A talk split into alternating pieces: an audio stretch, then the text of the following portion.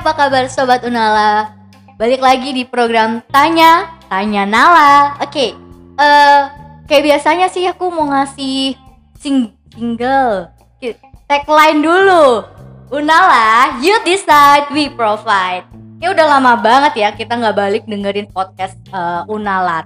Khususnya Tanya Nala. Tanya Nala kali ini bareng siapa nih? Visa gitu. Kira-kira siapa ya gitu? Kita, eh, aku kasih clue-nya di perempuan cantik ya perempuan cantik broadcaster di salah satu penyiar TV eh, TVRI cluenya. TVRI TVRI Jogja ada Kak Venera Bella Arin. Mau tahu siapa dia? Eh, udah tahu aku sebutin ya. Oke mau tahu ini dia Kak Venera Bella Arin. Halo Kak Visa. Kok gila aku tuh jujur nih grogi ya karena Aduh. ini suaranya nih loh kalau mungkin ini yang dengerin podcast langsung aduh mending Kak Venera si Kak Arin aja nih sapaannya Arin ya Ya, Oke. Arin, Arin. Ya. mending Arin aja nih yang jadi MC dibanding Jangan Visa gitu. gitu Tetap Kak Visa ini idola semua idola. ya. aduh baik idolaku Arin ya Oke. Em, kita kan ngomongin public speaking nih Arin Oke Kak Visa. ya karena eh, kayak aku bilang nih kayak eh, ngomongin public speaking ini bukan hal yang mudah buat banyak orang gitu padahal menurutku ini hal yang penting atau salah satu skill yang harus dipunya banyak orang juga gitu Benar, nggak betul sih? betul. Yes. Nah, karena orang sendiri kalau ngomongin ah nggak nggak pede nih mau ngomong di depan itu public speaking bukan benar, public speaking. ya kan Ngomong sehari-hari sama temen eh, depan banyak orang juga public speaking. oh yang penting ngomong sehari-hari di depan banyak teman tuh public speaking Public speaking juga. jadi sebenarnya apa sih public speaking tuh Em, kalau public speaking itu apa ya, Mm-mm. Kak ya? Sebenarnya gini, namanya kalau dari kita lihat dari kata-katanya ya, dari public. Public itu kan banyak umum Mm, ya. umum. Speaking itu kan berbicara. Ya. Public speaking ya kalau misalnya kita mau rangkum secara Mm. singkat, ya ketika kita berbicara dan ada orang lain yang diajak berbicara. Hmm. Lebih dari dua tiga aja ya, itu Oh. kita udah public speaking. Dalam misalnya kita berlima gitu di sini Ah. Ya kita udah jadi seorang public speaker. Kalau gibah gitu kan ada satu informan tuh kan nah itu apakah public speaking gitu? Gibah ya, gibah mungkin bisa kalau dari dilihat dari arti katanya sih bisa juga ya kayak Oh, public gitu. speaker ngomong depan banyak, Banyak orang. orang. Kalau gibahnya depan banyak orang, Heeh. public speaking juga kali ya. iya benar-benar jadi Iya. eh, skill dasar ngegibah gitu tapi masih ada bedanya dong Pasti ada Ah, bedanya dong. public speaking dengan ngasal ngegibah gitu Beda, kan. beda, beda. Nah, kira-kira apa aja sih gitu eh, yang skill atau eh, hal-hal apa yang perlu disiapkan sebagai public speaker gitu atau sebagai speaker gitu apa aja tuh kan beda kan sama gibah kan waton ngomong gitu Iya kan benar benar benar. Karena emang ini ya ketika apa kita jadi public speaker eh, ngomong soal public speaking pasti kan ada sesuatu yang mau disampaikan ya kak. ya. Mm. Ada hal yang mau disampaikan, ada poin-poin yang mau dideliverkan ke lawan bicara kita. Hmm. Jadi kalau apa aja yang harus disiapin sebenarnya banyak disiapin. oh banyak apa Nggak aja cuma tuh satu dua ya. Tapi kalau Arin sendiri ketika ngomongin public speaking yang jadi kunci yang harus disiapin dan wajib itu sebenarnya ada dua secara garis besar. Hmm, apa tuh Yang pertama materi, materi yang kedua latihan. latihan Iya. oh gitu Iya sih sebenarnya materi itu penting banget banyak Penting banget. orang yang ngomong kalau gibah itu nggak ada materi Nggak ada materinya materinya. ngasal ya itu waton. berdasarkan empiris Oh, ya, iya. penglihatan gitu ya.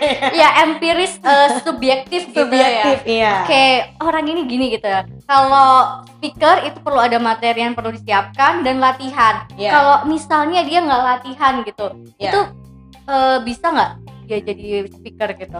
Jadi gini, kalau kita ngomongin soal public speaking kan sebenarnya konteksnya banyak ya. Mhm. Mungkin kadang ada orang yang menyalahartikan bahwa public speaking atau public speaker itu ketika kita jadi MC doang ya. Jadi MC, Ya. jadi uh, pembicara, ngomong di panggung dan sebagainya. Padahal kembali lagi nggak cuma itu ya. Ketika kita mungkin ikut acara, Hmm. ikut acara ada peserta lainnya, ada narasumber kita jadi penanya, kita pun juga udah jadi seorang public speaker. Oh, kita iya. kita sedang melakukan proses public speaking Iya, iya. ketika mungkin kita ada acara di rumah ada om tante keponakan dan sebagainya kebetulan kita dikasih tugas buat kasih sambutan gitu ya Mm. itu kita juga udah sedang kita sedang melakukan public speaking nah jadi kita harus tahu dulu konteksnya seperti apa, public speaking seperti apa, kita jadi speakernya seperti apa sih. Nah, terus eh, tadi ketika kita berbicara soal public speaking, tadi kan harus ada materi yang disiapkan. Materi Mm. kan juga bentuknya banyak tergantung konteksnya Hmm, lagi hmm, ya. Entah itu materi dalam bentuk presentasi, entah itu materi rundown acara MC, Iya. entah itu materi sambutan dan sebagainya. Materi itu juga eh, banyak banget. Terus tadi kan pertanyaannya, ketika kita nggak latihan, apa kita bisa jadi public speaker? Gitu ya.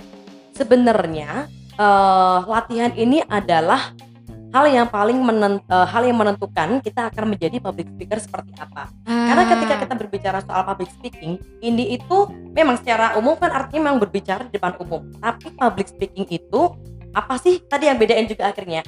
Yang bedain public speaking dengan gibah di depan umum Hmm. tadi apa yang bedain? Nah, di public speaking ini tuh ada seninya kan, ada Hmm. seninya. Jadi gimana kita membuat suatu materi itu menjadi punya nilai-nilai seni. That's why ketika mungkin ada satu materi yang dibawain oleh si A dan si B ini bisa menjadi sesua- suatu kemasan public speaking yang berbeda. Karena di public speaking ini kita nggak cuma sekedar ngomong nggak cuma sekedar ngomong di depan umum nggak sekedar ngomong di depan orang banyak nggak sekedar nyampein materi tapi ada seni-seni yang dibubuhkan di materi yang kita bawakan. Yang dibubuhkan Ya, ada yang- seni betul. Yang ibaratnya kalau masak ini kita kasih bumbu-bumbunya. Nah bumbu-bumbu ini ini kita bisa dapetin kita bisa latih kita bisa bedain eh, si A dengan si B ini di proses latihan. Oke I see. Jadi public speaking itu nggak sekedar uh, ngomong aja di Benar. depan umum tadi yang di depan dua atau empat orang tapi ada pemateri ada materinya di dalamnya ada edukasi gitu ya kak? Ada yes. Terus eh, apa tadi? Ada seninya. Ada jadi seninya. nggak Ya. cuma eh, semata-mata ngomong-ngomong asal gitu ya benar benar. Tapi mungkin nah seni-seninya tuh apa aja gitu? Banyak ya kak ya. Jadi tadi ya kan tadi dari pengertian public speaking tadi ya. Jadi public speaking itu kan eh, public speaking itu adalah act proses dan art tadi Hmm. ya ada aksi ada proses untuk mengolah materi dan juga teknik-teknik tadi Hmm. menjadi suatu art seni. Hmm. nah terus teknik-tekniknya apa aja? Kalau teknik public speaking sebenarnya itu banyak ya kak Hmm. ya banyak.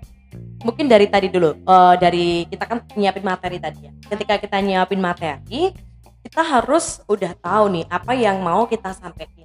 Mm, katakanlah contohnya kita mau kasih sambutan gitu ya. Kita berbicara sambutan. Secara umum ketika kita menyiapkan materi itu kita bagi menjadi tiga bagian. Jadi tiga part. Ada opening ada body. Body itu adalah bagian inti dari apa yang mau kita bicarakan dan ada bagian closing. Nah bagaimana kita mengolah materi tersebut? Kembali lagi konteksnya kita membuat public speaking dalam hal apa? Kita berbicara dalam konteks seperti apa? Tiga itu tadi untuk membuat materinya. Kalau mau diomongin panjang sebenarnya kayak gimana kita mau bikin opening mau bikin eh, bagian inti kita mau bikin closingnya. Tapi yang jelas ketika kita membuat opening jelas kita bisa menerapkan beberapa teknik beberapa teknik misalnya opening itu nggak melulu misalnya kita ngomong ya eh, nggak melulu harus yang halo aku Vina Bella Arin aku mau ngomongin sebenarnya nggak oh harus itu. kayak gitu Tapi ada beberapa teknik opening yang mungkin bisa teman-teman coba misalnya dengan mengawali sebuah speech dengan kalimat tanya, Hmm, bisa juga dengan statement atau data. Bisa juga yang misalnya punya keahlian ngelawak, bisa juga kita kasih Oh. lawak, kita kasih sedikit joke di depan untuk nge-grab audience, eh, nge-grab attention dari audience. Terus misalnya eh yang ngopi nyanyi bisa juga sebelum speech openingnya pakai Nyanyi nyanyi, bisa bisa jadi. Jadi, jadi macam-macam ya? jadi Ah, nggak sekedar kayak aku tadi hai selamat macam-macam itu juga benar nggak ada yang Oke. salah. Karena Iya, iya, iya. kan ya kak ya. Iya, iya, seni itu iya. nggak ada yang salah. Tapi ada banyak ada rulesnya gitu. Nggak ada nggak ada ilmu pastinya. Aha. tapi ada banyak teknik yang bisa, yang bisa kita coba. Nah tadi di opening. Nah di eh, bagian body bagian intinya jelas kita akan menyampaikan poin-poin yang memang mau kita sampaikan ke audiens lawan bicara kita ya. Kalau misalnya mau sambutan sampaikan inti sambutannya itu mau ngapain. Nah, kalau Mhm. misalnya kita mau ngomongin soal misalnya ya eh, kita mau pengen ngajakin teman-teman buat menerapkan new normal ya ah, sekarang yang sedang lagi ya hype. lagi kita lagi kita eh, hampir hampir kita memasuki era new normal. Ya poin-poin itu yang mau kita sampaikan kita taruh di bagian tengah di bagian inti baginya itu. Bisa kita buat poin-poin bisa juga mungkin mau kita buat narasi juga itu Mm-mm. selera kembali lagi ini di closing juga ini ada teknik-teknik yang bisa teman-teman gunakan misalnya mau pakai eh, ditutup pakai pantun juga bisa pakai kata-kata mutiara bisa atau pakai kata-kata ajakan kata-kata Oh. tantangan challenge Oke. yang bisa menutup merangkum apa yang sudah disampaikan di bagian ini tadi itu dari segi materinya ya, ya. Hmm. baru teknik dari segi materinya kalau kita ngomongin materi itu secara umum tiga tadi opening body dan juga closing tapi ketika kita ngomongin public speaking ini kan nggak cuma materi Hmm. misalnya nih eh, si A bawain materi sama kayak si B apa sih yang akhirnya bedain mereka nah di proses latihannya ini ya bedain Kak. oh di iya proses seninya tadi membubuhkan teknik-teknik dalam materi tersebut sehingga bisa dikemas menjadi suatu kemasan public speaking yang bisa dinikmati oleh lawan bicara. Hmm. Nah, teknik-tekniknya apa aja banyak. Itulah kenapa latihan itu penting sebenarnya. ya daripada nggak latihan bingung ya Ya, tekniknya tuh banyak. eh yang pertama, kita ngomongin artikulasi. Artikulasi itu adalah eh teknik untuk eh, lebih ke A I U E O. Jadi kejelasan, Kejelasan kata, kata. kejelasan kata ya, kejelasan kata gampangnya. Jadi misalnya ngomong, kayak kayak sekarang ini kita ngomong sekarang nih. Ngomong dengan artikulasi yang jelas sama ngomong sama artikulasi yang jelas kan beda ya kak ya. Mm-mm. Uh, ini uh, kalau kita ngomong gampangnya ini adalah lebih ke pemenggalan bukan pemenggalan ya tapi artikulasi adalah kejelasan kita menyampaikan kalimat dan juga kata-kata jadi gampangnya a i u e o lah kak Ya. Ah, ah. misalnya kayak eh, kayak tadi aku misalnya nyebut punala gitu kalau Ya. misalnya aku ngomongnya cepet banget iya kembali lagi ke nala gitu kan Ya, itu benar, nggak benar. jelas kan arti- iya. artikulasinya Benar. gitu artikulasi itu tadi itu uh, penting karena apalagi ketika kita podcast gitu yang cuma suara oh iya nih bener Nah, banget itu kan- banget orang pasti dengerinnya mereka nggak lihat wajah kita ha. nah jadi kita harus mau nggak mau harus bisa menciptakan artikulasi yang jelas. Hmm. jadi kata-katanya itu jelas ngomongin apa jelas pemanggalannya jelas. Artikulasi itu teknik artikulasi. Ada juga teknik stressing penekanan. Hmm. misalnya ngomong gitu ya ngomongin kalimat. Kayak misalnya kayak gini aku ngomong tentang public speaking ada beberapa teknik. Yang pertama adalah teknik penekanan. Nah. Itu yang Ya. yang ditekan yang penekanan tuh maksudnya yang di highlight gitu Betul, ya ada yang Oke. di bold, ada Ha-ha. yang mau benar-benar ditonjolkan. gitu. Mhm. Terus ada juga teknik pemenggalan jeda, Mhm. jeda. Misalnya kalimat panjang gitu kan. Kayak tadi misalnya kak bisa opening kan ya tadi ya. Em, Oke, baik lagi teman-teman di tanya nala, bener kan ya? Mhm. Tanya nala, tanya nala. Jeda dulu, baru masuk ke kalimat selanjutnya. Nah, teman-teman mungkin penasaran nih tanya nala tuh apa sih? Ada yang mungkin baru pertama kali dengerin, mungkin ada juga yang udah berkali-kali gabung sama tanya nala. oke Nah, kali ini kita pengen ngobrol sama salah satu narasumber kita yang pasti kemarin teman-teman juga mungkin udah pernah ikut di kelas public speaking Unala sebelumnya. Kira-kira ada yang tahu nggak siapa? Nah, jadi ada ada yang diberikan untuk menegaskan kalimat-kalimat tersebut. ya btw jangan diterusin lagi nanti saya diambil alih jawabnya ya? iya heeh, jadi aku Kasih udah contoh nih. deg-degan nih Duh, dia menunjukin nih om nggak Kasih salah contoh nih, kasih Iya, contoh iya. nih ya kak ya. Iya, Tapi gitu. iya. contoh ya guys Ah, ah, contoh ya guys ya. Ya, Terus sobat Unala, sobat Unala, kita sobat pengen. Unala. Tadi artikulasi, jeda, eh, stressing, kemudian ada lagi um, intonasi. Aha. Intonasi itu tinggi rendahnya kata kalimat ya. Jadi ketika kita ngomong panjang kayak kita ngobrol sekarang nih kak ya. Kalau misalnya kita ngobrolnya cuma flat aja, orang pasti dengerinnya kan kayak ih apa Iya, sih bosen, bosan ngantuk, kan ngantuk, ngantuk ya. Jadi gimana caranya? Ada part-part tertentu yang kita ngomongnya lebih tinggi, tapi ada Mhm. juga yang mungkin slow aja deh, santai ngomongnya. Ada juga yang mungkin lebih dibikin rendah, bukan Iya. rendah ya, lebih art, eh, apa intonasinya lebih rendah ya, benar lebih rendah, gitu lebih ya. turun. nah, ah. Ini variasi biar orang yang dengerin juga nggak bosen.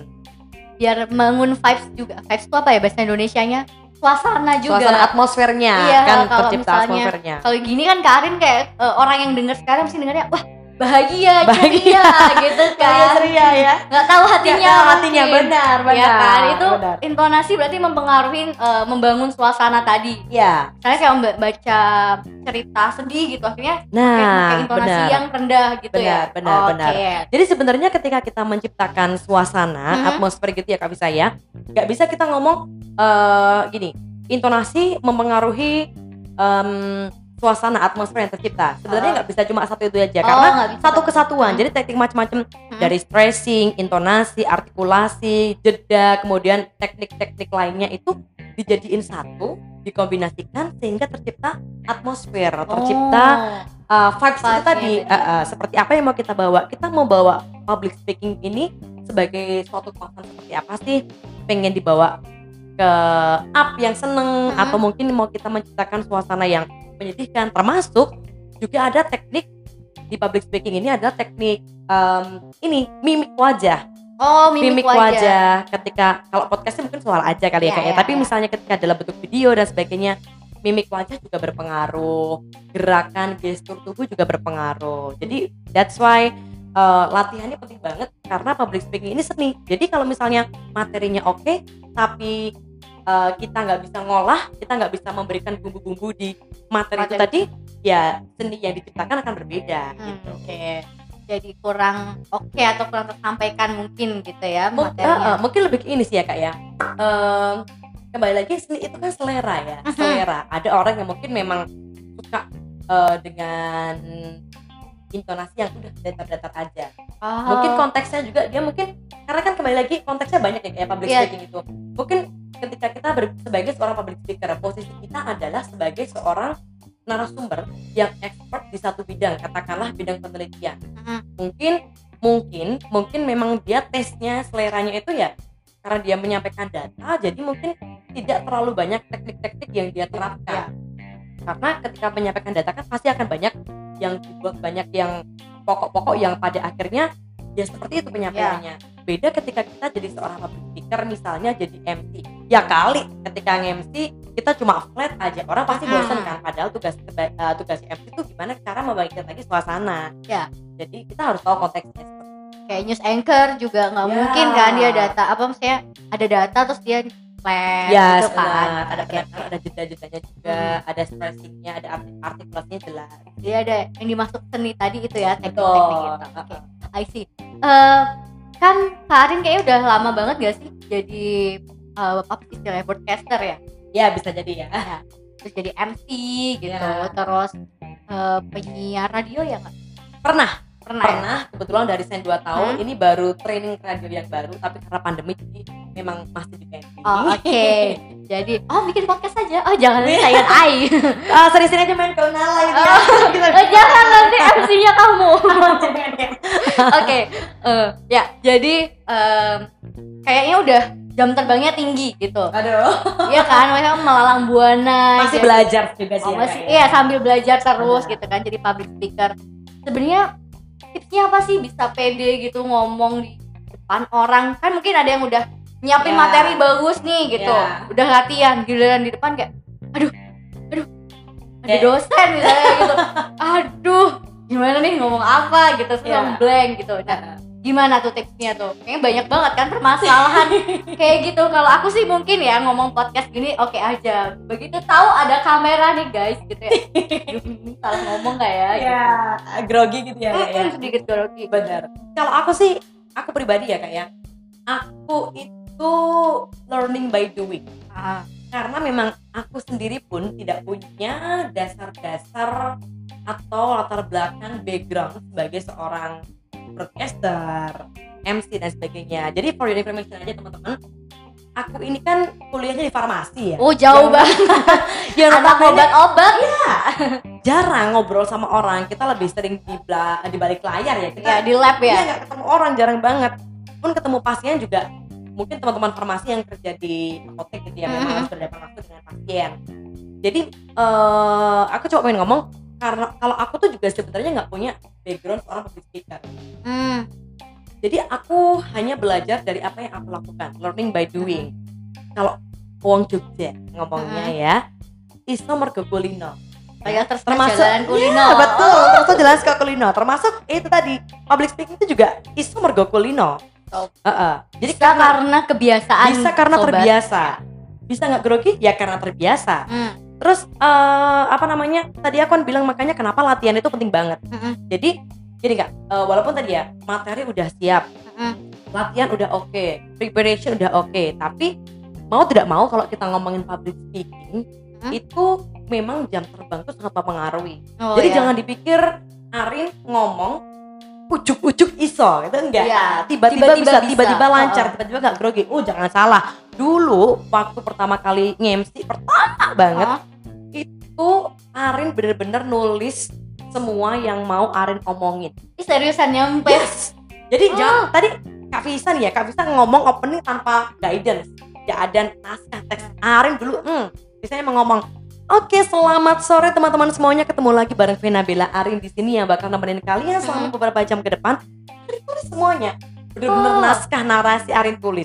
Ini tips rahasia nih Iya. teman-teman jadi yang Iya, dengerin yes. ini beruntung banget Benar. Jadi jangan, jadi jangan mungkin apalagi ketika itu posisi di panggung kita sendiri kan ya. Iya. Ketika uh, something bad happen, ketika kita ke distract dengan penonton, ke distract dengan pandangan mata, apa yang bisa kita lakuin kalau kita nggak punya guidance? iya bener-bener Jadi worst case di situ ketika aku berpikir kalau aku sampai udah bener ngeblank, nggak tahu apa-apa, aku tuh tinggal baca. Ya kuncinya itu ya iya. udah Walaupun itu kuncinya. sebenarnya uh, nggak bagus ya, maksudnya gini, ketika orang itu secara estetik juga nggak akan oke kalau ngeliat baca, tapi kan at least aku bisa menyelamatkan apa yang mau aku sampaikan gitu loh, apa yang mau aku sampaikan ke orang itu bisa tetap aku sampaikan dari contekan itu tadi. Nah, uh, itulah kenapa aku tadi bilang materi penting, latihan penting. Uh, ketika teman-teman harus mengeksekusi apa yang teman-teman persiapkan, proses pembuatan materi dan latihan kan akhirnya dieksekusi dalam suatu performance ya ya teman-teman bisa dong eh, bisa siapin siapin tadi itu beberapa bantuan. Misalnya pertama memang full narasi apa yang teman-teman mau sampaikan itu sampaikan kalau misalnya eh, tulis maksudnya. Teman-teman misalnya mau sambutan tulis aja semua sambutannya gitu loh. Amit-amit lupa amit-amit ngeblank tinggal ngebaca. Baca. Yang penting selamat dah. Yang penting selamat. Prinsipnya kayak gitu. Jangan sampai eh ngeblank gak ngerti mau ngomong apa bingung gak ada yang bisa nyelamatin kita kan ya Nggak, malah jadi gitu tambah dilihat banyak Benar. orang pusat perhatian itu Oke. bisa kemudian yang kedua kalau misalnya teman-teman merasa eh aduh aku nggak perlu nggak perlu tulis semuanya bisa juga dibuat poin-poin untuk guidance misalnya yang pertama ngomongin eh, alasan misalnya ya oh misalnya yang pertama kita eh, katakan katakanlah kita ngomong soal sambutan Mm-mm. yang pertama misalnya poin pertama menyapa peserta poin kedua eh, menyampaikan tujuan acara poin ketiga menyampaikan laporan sementara poin keempat Oh. menyampaikan apa kita buat poin-poin jadi Ya. kita tahu alurnya mau ke mana kalau misalnya kita udah paham apa yang mau kita omongin dengan poin-poin itu menurutku sangat membantu sih jadi kita ada guidance kita tahu habis ini ke mana habis ini ke mana jadi nggak loncat-loncat Benar, lari-lari benar. gitu ya Beda lagi konteks kalau misalnya kita ngomongin public speaking presentasi. Mm-mm. Kan ada banyak bantuan nih misalnya pakai materi PPT, PT, bisa ha. juga kayak gitu atau mungkin kalau misalnya eh teman-teman memang sudah sudah ini ya, maksudnya sudah menguasai apa yang mau disampaikan, Mm-mm. sebenarnya eh, hal-hal itu tadi itu bersifat hanya untuk membantu saja. Mm-mm. Jadi ketika teman-teman memang udah menguasain materi, aku rasa ngeblank itu tidak akan terjadi. Jadi ibaratnya kayak tadi, kalau kita gibah, kita curhat, Hmm. Kayaknya nggak ada deh gibah yang sampai ngeblank kayaknya Oh, nggak nggak ada, ada, kan? Iya, ada kan iya. ya? Ada Kenapa? topiknya. Karena kita Iya. kan memang bener-bener ngerti apa yang mau kita oh omongin. iya benar-benar kita paham apa yang mau kita omongin.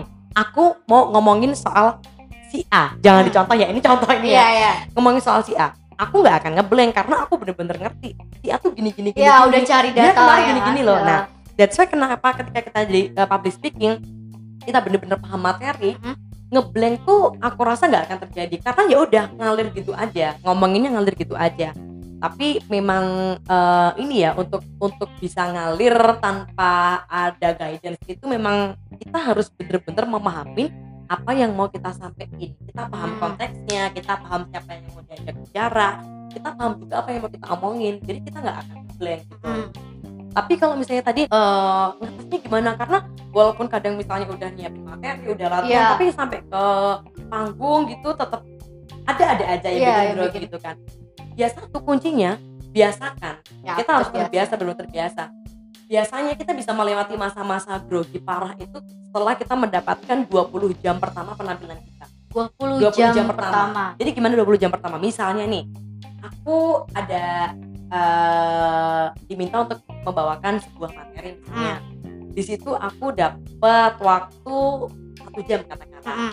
Nah, berarti untuk mencapai 20 jam itu aku harus berapa kali membawakan materi?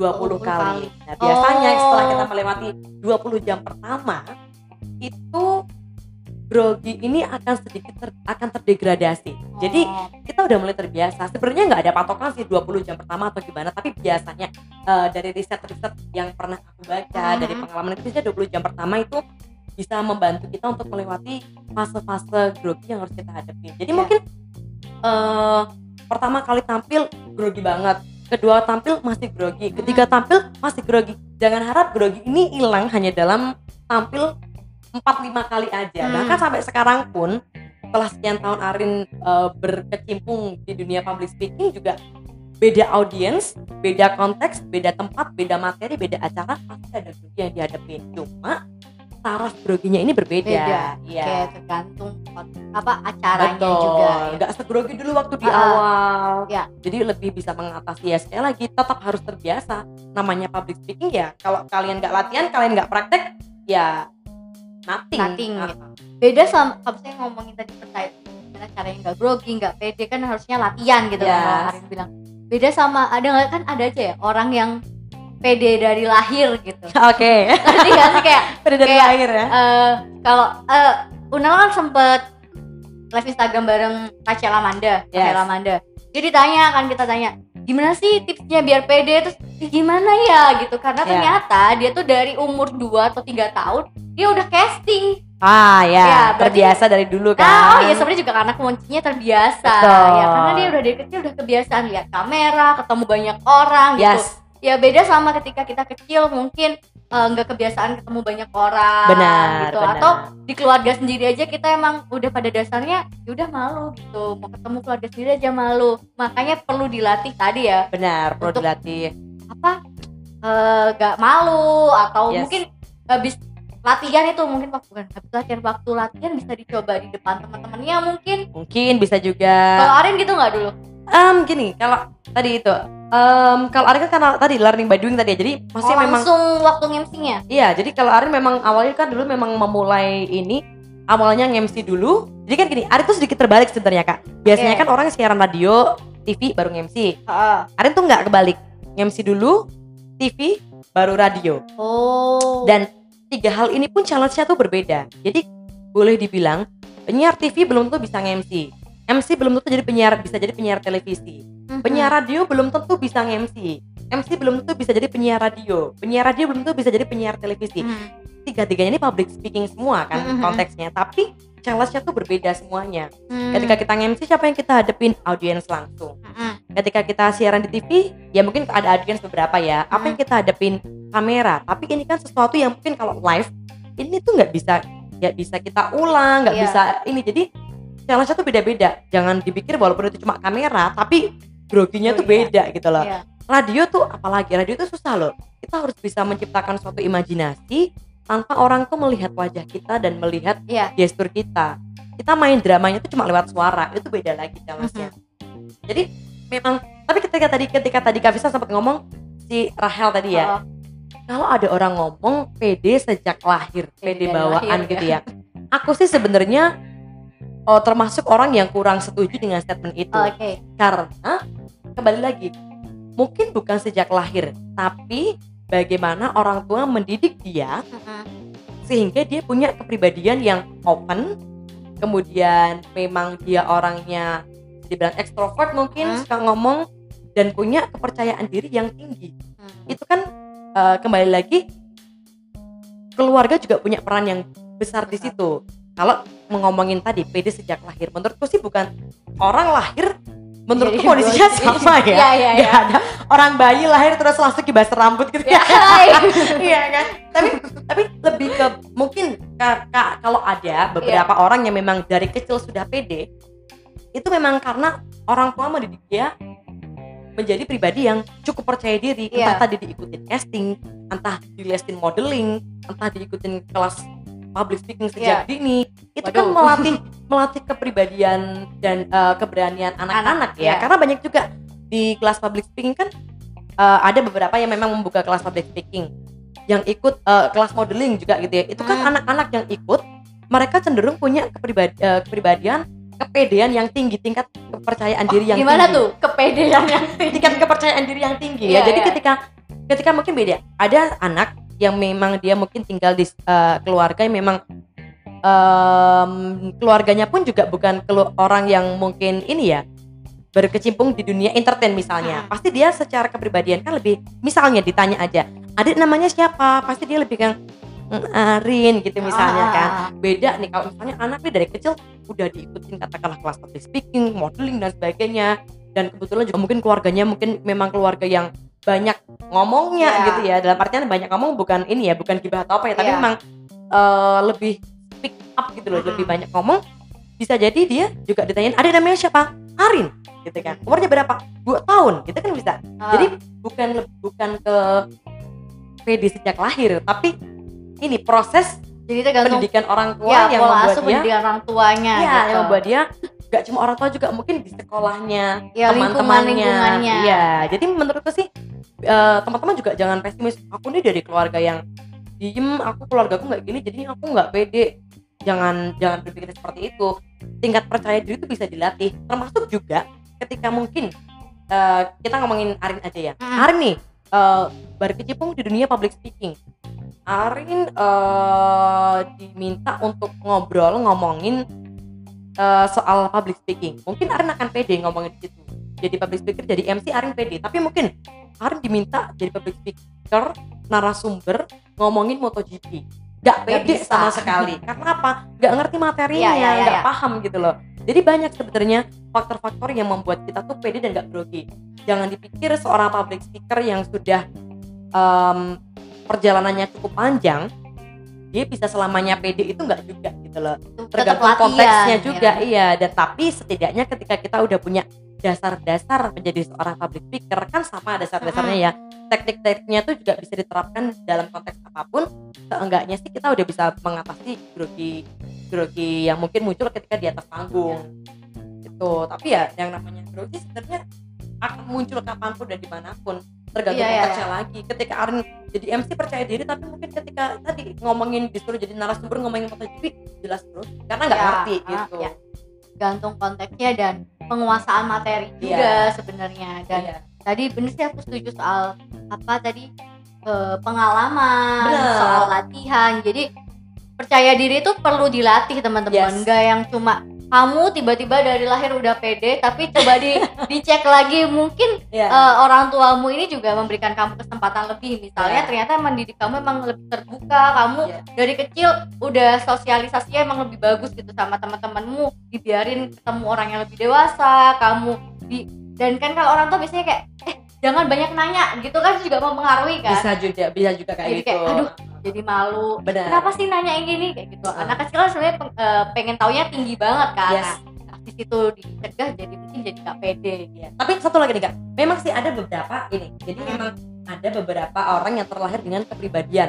Kepribadian orang kan beda-beda kan. Hmm. Secara umum kan kita tahu ada yang introvert, ada yang extrovert. Mungkin untuk orang-orang yang punya kepribadian extrovert ini memang lebih gampang untuk memunculkan rasa percaya diri karakter ini kembali lagi karakter tapi bukan berarti orang yang introvert Introvert. orang yang punya karakter pendiam itu nggak bisa percaya diri bukan itu Ya. salah tapi mungkin memang butuh effort yang lebih besar untuk bisa menumbuhkan dan memunculkan rasa percaya diri itu karena karena emang kurang biasa melihat orang saya nyaman dengan orang banyak Iya. kalau introvert. Ah, ya karakteristik tuh ya Iya.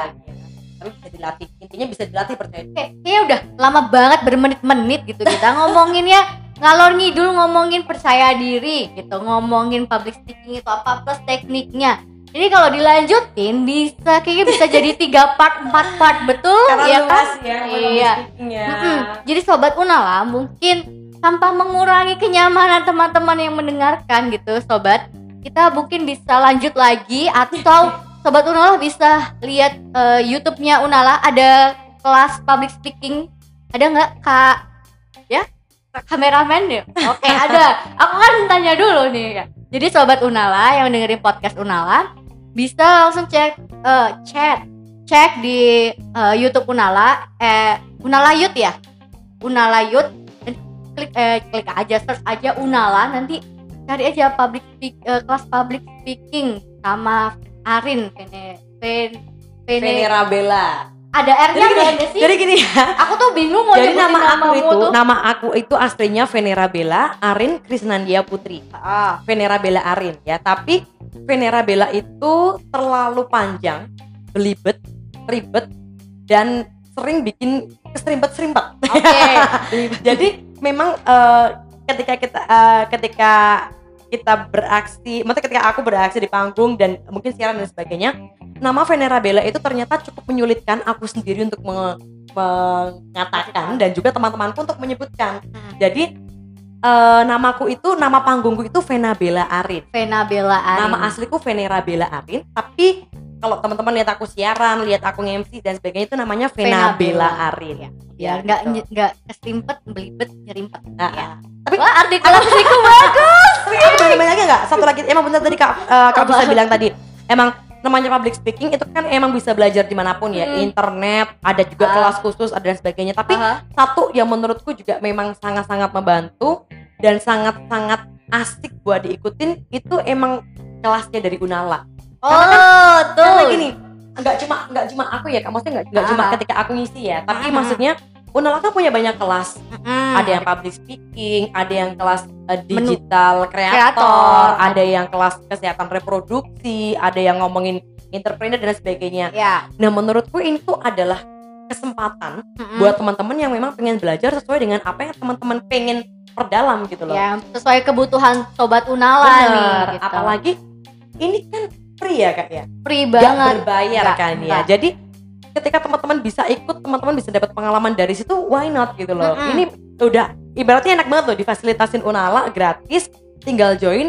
Bahkan teman-teman nggak cuma belajar public speaking, bisa Mm-mm. banyak hal yang teman-teman pelajarin dari Unala. Ya. Jadi menurutku sih jangan sampai ketinggalan kelas-kelasnya yang ada di Unala nggak cuma kelas public speaking ya, tapi ya. kelas-kelas apa pun yang diadain Unala, menurutku sih ikutin aja. Apalagi sekarang teman-teman nggak perlu ke mana-mana kan ya, cuma perlu nyiapin koneksi internet aja.